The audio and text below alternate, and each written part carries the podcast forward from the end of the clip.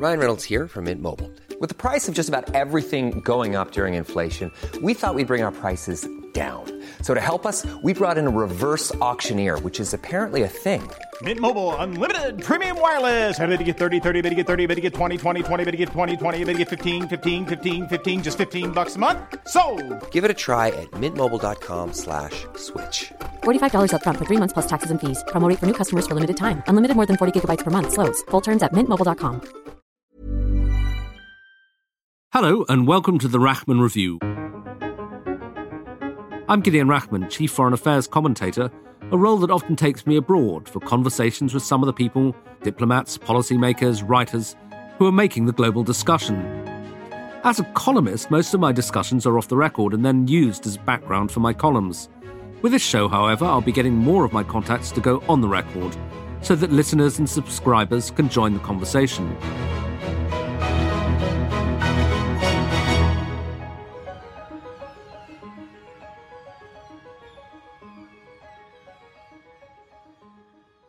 The early disruptive years of tech growth in Silicon Valley was clearly fueled by a mixture of idealism and hubris. Idealism that tech would solve all our problems, and hubris that tech did not want to be molested or slowed down by government intervention.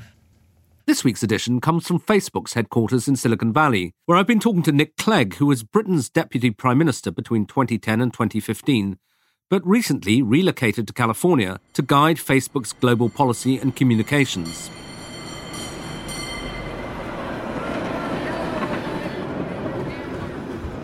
For me, visiting Silicon Valley was a trip down memory lane, or more like a trip down somewhere that used to be a lane, but it's now a motorway.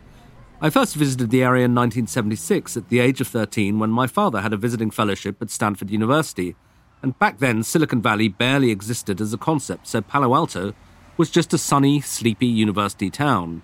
But Stanford, in many ways, turned out to be the incubator of a tech revolution that's transformed the world. And you can get a sense of how momentous it is if you take the suburban railway out from San Francisco.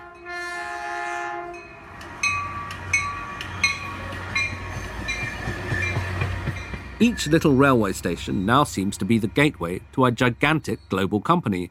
So you get off at Mountain View for Google, the next stop is Sunnyvale for Apple, and a couple of stops back towards the city is Menlo Park, home to Facebook. This is a company that only started fifteen years ago, but now has two point seven billion people using its services. That's more than a third of the world's population. So, because Facebook is now such a crucial medium for global communications, it's also deeply enmeshed in politics, and hence the decision to hire Nick Clegg. After a day talking to Facebook's policy people, I sat down with Sir Nick, as he now is, to talk about Facebook. And this too was sort of a trip down memory lane since I first met him in Brussels, almost twenty years ago when he was an up-and-coming young member of the European Parliament. Within a decade, he was Deputy Prime Minister of Britain. Now he's at Facebook. So I started by asking him if he felt he was still in a familiar political world or whether he was now on new and deeply unfamiliar ground. Both, oddly enough. The sheer velocity and scale of the things that a company like Facebook has to deal with, and lots of things that no company's had to deal with before, just because you're grappling with social, ethical, political, almost, I mean, without sounding very pompous about it, almost sort of philosophical problems sometimes about what speech is acceptable, what speech is not acceptable, what is the boundary between the data that we use so that people see ads that are relevant to them but do so in a way which doesn't encroach on their privacy, all these kind of things. And doing so on such you know, such a huge scale, feels familiar, if you like, from my political background, because politics, or certainly government, was also involved just juggling a huge volume of often rather invidious decisions where no choice is going to keep everybody happy. So to that extent, some of the sort of muscle memory from my sort of, what, almost twenty years in politics feels very familiar.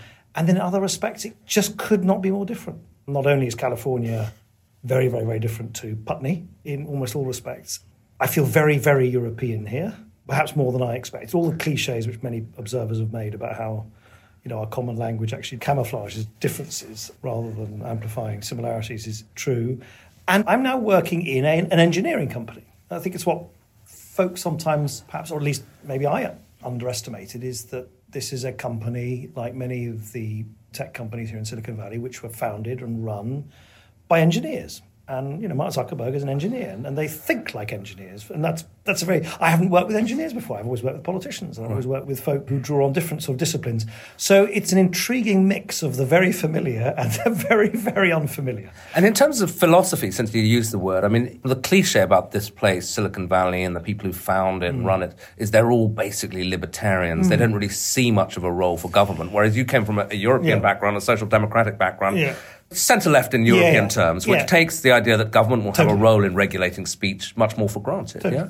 Totally. Well, I think there are a number of interesting things to, to dwell on, which is firstly, of course, in the same way that Europeans, and I probably count European, sort of mainland Europeans, almost more than your archetypal Brit, but Europeans will be instinctively suspicious of the market. Your average American is instinctively suspicious of government. And so... in the same way that there is always, just lurking below the surface in many European circles, a suspicion of too much commerce, too much profit, too much naked market competition. There is just a long American tradition, of course. And you feel it here in California because you're so far away from the capital of political authority. Mm. You're literally a continent away. So in many ways, it doesn't surprise me that these tech companies flourished here when they started, you know, fifteen, twenty, twenty-five years ago, because... it feels slightly out of sight, out of mind, because you're far away from D C. And so I think it is undoubtedly true that to characterise certainly the early disruptive years of tech growth in Silicon Valley, it was clearly fueled by a mixture of idealism and hubris. Idealism that tech would solve all of our problems, and hubris that tech did not want to be molested or slowed down by government intervention. I think that has changed dramatically, and it's certainly changed dramatically in this company, candidly. Otherwise, why on earth would they have employed someone like me? And the reason why Mark Zuckerberg and Sheryl Sandberg reached out to me, and, you know, I discovered this in the lengthy conversations I had with them before uh, agreeing to join in the summer of two thousand eighteen, it's precisely because they realised that the game's up as far as saying we're going to, uh, you know, sup with a very long spoon and not deal with regulators and governments. Society has every right to ensure that there are proper rules in place, just like any other industry in the online world. And these are very young companies. Roger Federer became number one in men's tennis two days before Mark Zuckerberg founded Facebook. So the Federer era is longer than the Facebook era, right, at least until now. And it's grown at this astonishing rate, catering now to around two point seven billion people a month. It's a third of the world, yeah, basically. It is no wonder that a company like that, partly through mistakes which it's made, whether it's Cambridge Analytica or not, in keeping with everybody else, not detecting what the Russians were trying to get up to in the two thousand sixteen U S presidential election, learning from mistakes, but also just stumbling, if you like, because of this extraordinary growth, or colliding perhaps with some really difficult questions which are intensely social and political and ethical in their sort of character. And that's why I actually think it's a really smart thing that Mark Zuckerberg specify the areas where he thinks there do need to be new rules of the road on privacy, on elections, on data portability, on content moderation, hate speech. He's gone out and said, no, you know, the days where these companies could just kind of make up their own rules now need to give way to legislators and lawmakers and regulators playing their role as well. And I, and I, one of the reasons why this job is so interesting is that if I can play, however modestly, a small role in trying to bridge these two worlds of politics and tech, because the political class can shout at tech, and boy, do they, and I get that. But eventually the shouting's also got to give way to doing something and really doing the painstaking job of regulating differently. When you said they realised the game was up or that collided with reality, do you think the twenty sixteen presidential oh. election, that was the turning point? Really? Massively so, yeah. I think that was a hugely important moment. I think there was a sort of idealism, really, which for a long time was based on this belief that the very virtue of being able to use these new technologies to express yourself, to communicate with others, to create groups and movements with your friends and people close to you, in and of itself would always be a virtuous thing. And of course, like any technology, technology is used for good and bad. I mean, a car is a wonderful technology. You put a terrorist behind the wheel of a car and it's a murder weapon. It, technology's always got a light and a dark side because human nature has a light and a dark side. But it took a while to sink in, didn't it? Because Zuckerberg's first reaction said yeah. that it's almost grotesque to think, or weird to think, that we had an impact on the twenty sixteen election. Yeah, and I th- now I think there's a feeling oh. that... well, actually... Well, look, I think you're quite, quite right to say that the initial response, which was of sort of disbelief or, you know, what came across almost as sort of dismissing the issue, was clearly given way to a much, much more nuanced and sophisticated view of the degree to which interference was attempted by... Russia in uh, particular. Russia in particular. Now, look, there's a completely separate question which academics really basically have to resolve. Did it work? Did yeah. it actually make any difference? Yeah. Now, that, to be honest, the jury's out on that, and there's quite a lot of evidence that, for instance, you know, these famous bubble effects where you get people reinforcing their own prejudices, actually, quite a lot of the evidence shows, I think Reuters Institute has done some research on this, that the biggest feedback loops weren't actually on social media or on your news feed, but were on people who were consuming a diet of cable news and presidential tweets or the tweets from some candidates. And the jury's out on that. It's had a rather fitful start, but we're trying to give data to academics in various universities to look at the link between social media consumption and voting behaviour. But in a sense, whether it did or didn't isn't the point. A company like this has a profound responsibility to make sure that those who try to interfere, whether it's Iran, whether it's Russia, whether it's anyone else, in domestic elections, that we build up our defences to stop that. And I think the company's got a hell of a lot better at doing that. And you're quite right to say that two thousand sixteen was a real body blow, followed, of course, later by something which also rocked confidence in this company, which was Cambridge Analytica. And these things were clearly searing experiences and have led to huge changes, you know, which will take years to work through. And it also means that coming to the next presidential election, which we're a year away from, Facebook is now a big political issue, and you're getting attacked from both sides. I don't know whether Donald Trump has attacked you by name, but he has complained in speeches about social media being oh, yeah. unfair to the right, which is a big theme here. What's Facebook's response to that? So there's a number of features to this. There's the issue we've just talked about, which mm. is Facebook using its clout and its size and its technological ingenuity, and working with other companies and working with law enforcement, working collaboratively to strengthen the external defences of, in this case, American democracy, but of course it could be British or French or German, to stop external interference. And as I say, we now employ thirty-five thousand people in various ways to try and reinforce the integrity of how Facebook's apps and services work, not least at election time. It's actually a very interesting example of where I think, to be fair to Facebook, we certainly haven't arrived at perfection, but we are at least trying to put our money where our mouth is. The amount of money which will be spent this year alone by Facebook on election integrity, and as we do, identifying now over ninety-nine percent of ISIS and Daesh-related terrorist material before anyone reports it through automated machine learning systems and so on. The amount of money this company is spending, all of that, this year, is more than the total revenues of the company when it was floated at the time of its I P O. So that's a massive turnaround. I would distinguish between that and I think what you're alluding to, which is how do domestic politicians express themselves on our services, or indeed on YouTube and Twitter and so on. And the right here seems there, to there, say that you're deplatforming their people. There is a, there is a ferocious argument where the right say, you're a bunch of millennial, bleeding heart leftists from California who basically don't like Republicans and don't like Donald Trump, and you're sort of allowing your prejudice to show. And then the opposite side of the ideological persuasion, so the progressives and the Democrats, say, you're allowing our opponents like Donald Trump too much free rein on our platforms. And we get this from both sides of the spectrum.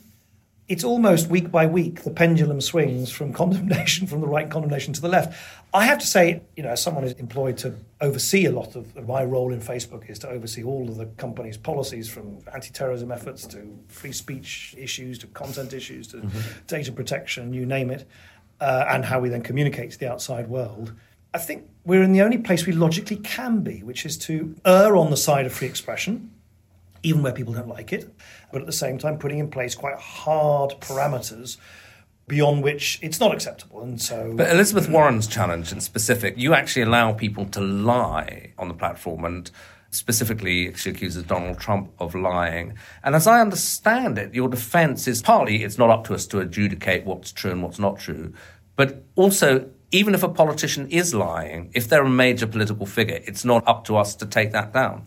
Is that right? Yeah. I mean, given, and boy, do I know this, when people say politicians fib, it's not that a politician says that inflation's one point six percent was actually two point three percent. That's not what happens in politics. What happens is politicians will make exaggerated, half-true, mischaracterized assumptions about their opponent's character, values, record, plans. I mean, but in, in the case of the, the things the Dems are worked up about it now, they're saying he's making false claims about Hunter Biden's activities in Ukraine. Now, presumably, are those not verifiable one way or another?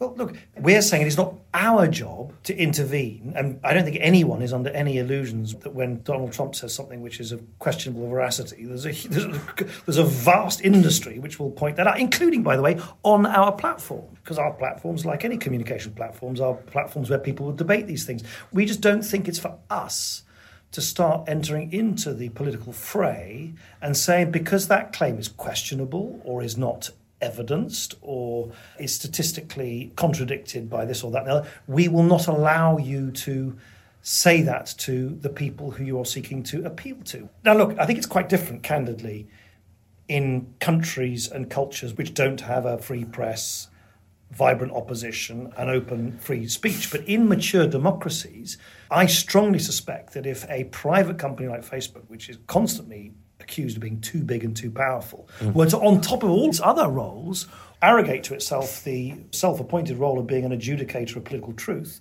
I actually think many of the same people criticising us now would say we're overstepping the mark. And yeah, of course, you're global players. And the thing I'd like to sort of probe a bit is this distinction between political speech, where you try to be as tolerant as possible because, you know, it's not up to you to adjudicate what a politician can say, and hate speech, where you try to crack down. Mm. And we're in an era of sort of heightened polarization, populism, yeah. et cetera, where some of the world's most prominent politicians yeah. are accused of using hate speech. You yeah. think of Bolsonaro in Brazil, yep. who said if he saw a gay couple kissing in the street, he'd punch yep. them. Modi and some yep. of the anti-Muslim stuff put out, not so much by him directly, but certainly by the B J P. How do you adjudicate there? Well, I think the, the, the first answer, trite that it might, might sound, is we try and do so as transparently as possible. So we have these things which no one knows about, but they are treated like sort of tablets of stone in this Facebook building, which are, they're called community standards. And they set out all the standards by which we adjudicate whether we think it is acceptable for something to appear on our platforms or not. And those standards cover hate speech, incitement to violence, intellectual property, abuse, you name it. And there are various ways that we can deal with things that transgress those community standards. We can remove them, but also we can deprecate the content so people don't see it very visibly on their news feed. We also, of course, work with fact-checkers around the world to sort of fact-check something that has gone viral. I don't know, um, a claim that you can cure cancer by eating large amounts of ginger, which is one I just came across just recently. That, unfortunately, was something which was seen by millions of people. But one of the things we need to do is get better at intervening quickly before these things go viral and making it very, very clear by putting up filters on people's screens to say this is not right, this has been fact-checked as false, and so on. So we've got community standards, and we revise those community standards along with academics and experts. Every couple of weeks we publish the minutes of those meetings, and then we act on them. And we have about fifteen thousand folk who work on content moderation, and they, combined with our automated systems, try and identify content that transgresses those community standards and refer them and act on them and so on. A lot of this, by the way, is done increasingly because of the sheer volume of content. Because the volume is so great, we do rely very heavily on automated systems. And the automated systems are very good at identifying terrorist-related material mm. because a lot of it has very similar visual and oral signature features. Almost all of it is removed before anyone reports it. Fake accounts. We remove over a million fake accounts every day. Now, a lot of these fake accounts are just churned out automatically, and they're often aimed to try and introduce sort of financial fraud into the system. A lot of that's done in an automated way, but you also need human intervention because one person's hate speech might be another person's free expression. And where that line draws isn't the same in one country after the next. So, I don't know, in Germany, the law says you cannot deny the Holocaust. That is not the case here in the U S or in the U K. When I was in Scandinavia speaking to decision makers over the summer, the big gripe about Facebook was that we don't allow nipples, other than in very particular circumstances, to be shown on our platform. And they felt this was rather prudish. This was American prudery offending slightly more liberal standards on nudity in Scandinavia. And we try and reflect all this in these community standards, and we try and apply the community standards as evenly as possible. And can you apply them different globally so that you can block Holocaust denial in Germany through geo-blocking, yes. but allow it so, just across the board in France? Yes. So we have to, of course. We have to. How about nipples? Can you allow them in Scandinavia? There isn't a law at the moment in Scandinavia that says we have to show nipples, but if there was a nipple law, we would have to work out some way of abiding by that. So we geo-block is a very good example, Holocaust denial, such that that cannot appear on our platforms in Germany, but we don't do that elsewhere. But needless to say, a company like Facebook thinks as a general matter of principle, it would be desirable if we don't end up with just this absolute sort of dizzying patchwork of different and often conflicting approaches to content standards. But of course, that's the world we live in, because the world thinks very differently depending on where you sit. And it strikes me that essentially you've got a more or less impossible task there, because once you've got two point seven billion users, and you're central to political debate now because you're one of the main means of communication between people, and politicians use you and so on. If you're trying to maintain standards in political debate all over the world, even if you've got thirty thousand or thirty-five thousand fact-checkers and loads of machines, I mean, you can't really, can you? I think we can do it on a bigger scale and at greater velocity than you might imagine, where we can use automated systems to identify terrorist yeah. content, fake accounts. We're getting really very good at that.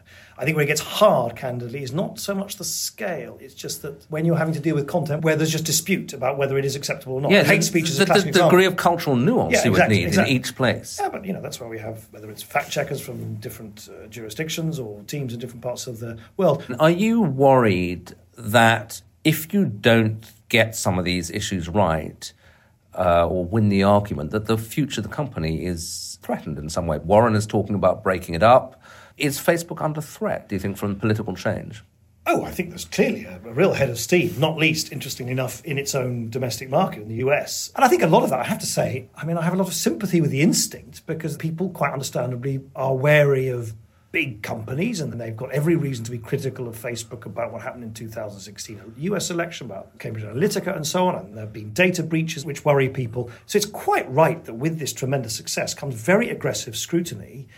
I just, I personally feel this, and of course now with my sort of corporate hat on, I would say this anyway, but I genuinely don't think creating one big company, Instagram, and another big company, Facebook, deals with all of these dilemmas we talked about. It doesn't deal with the issue of election integrity. It doesn't deal with the issue of whether populist politicians use WhatsApp in a bad or malicious way. It doesn't deal with this issue of hate speech or how you geo-block laws related to Holocaust denial. None of those dilemmas go away by just saying, we don't like these companies, we want to break them up. And that's why, in the end, I don't think there was any replacement Placement for, in a sense, the much more tedious and time-consuming job of introducing the right regulation. And I, this is where I think, at the rate we're going, I think the E U, oddly enough, even though the E U is not home to any of the big Chinese or U S tech companies, oddly enough, Europe, I think, is certainly ahead of the American curve, if I could put it like that, in moving beyond just sort of yelling at tech to actually dwelling on what regulation would look like of these data-intensive industries. Now, there's all sorts of things which I hope Europe could get right, but also could equally get wrong, because I hope Europe does well in the future and doesn't regulate itself into a sort of slow lane. Okay, last question. You know, you've had a year out of the whole mm. maelstrom of British and European politics in which you spent your career. Does sitting here on the west coast of California make you feel more sanguine about it or more disbelieving about what's going on in the U K? Has it changed your perspective at all? Well, I should stress that I'm not, you know, I can only speak for myself. No, you're not speaking for Facebook at this point. I'm not speaking for Facebook, but equally I think it's unrealistic for me to somehow wash my mouth out and never have any sort of views about Brexit, because they're so well known. I've written a book about the subject saying how to stop Brexit. So, look, my view, having lived here for some time, hasn't changed in the slightest. Look, at the end of the day, geography matters. Where you are physically located in the world, which neighbourhood you are physically located through millions of years of tectonic evolution, really, really matters. There is a reason why Mexico and Canada trade more with the United States than they ever will with the United Kingdom, or why little Belgium or little Ireland trade much, much more with the United Kingdom than giants like the U S do, because they're near each other. And that dilemma, if you like, is not going to change whatever the Brexiteers say. And I think this whole Brexit undertaking is going to collide with some very profound geographical facts of life, which are not going to be altered by any vote in Parliament. I don't really see what alternative there is. If you're a Brexiteer, which I'm clearly not, the only logical place to end up is to seek to gain advantage over the rest of the European Union by undercutting European Union standards. Otherwise, why would you do it? Why would you rant and rail against European rules I can tell you one thing, I don't think the Conservative Party is ranting about European rules because they want to improve upon them or make them more stringent. They actually want to undercut them. My worry is if Britain ends up doing what I think is inevitably going to be attempted by Brexiteers, which is to enter into sort of regulatory arbitrage with the European Union, my fear then is you will just get immense animosity across the channel because the European Union will have to then protect itself and retaliate. In short, I can't say that distance or time has made me any less worried about what all this will mean for the country I love and come from. That was Nick Clegg, ending with some thoughts on Europe from California. And that's it for this week. Next week, I'll be in Singapore, and I hope to record something interesting from there. I hope you'll join me again next week, and remember, if you don't already subscribe to the show, you can do so in any podcast app. Just follow the link at ft.com slash Rachman Review. Until next week, goodbye.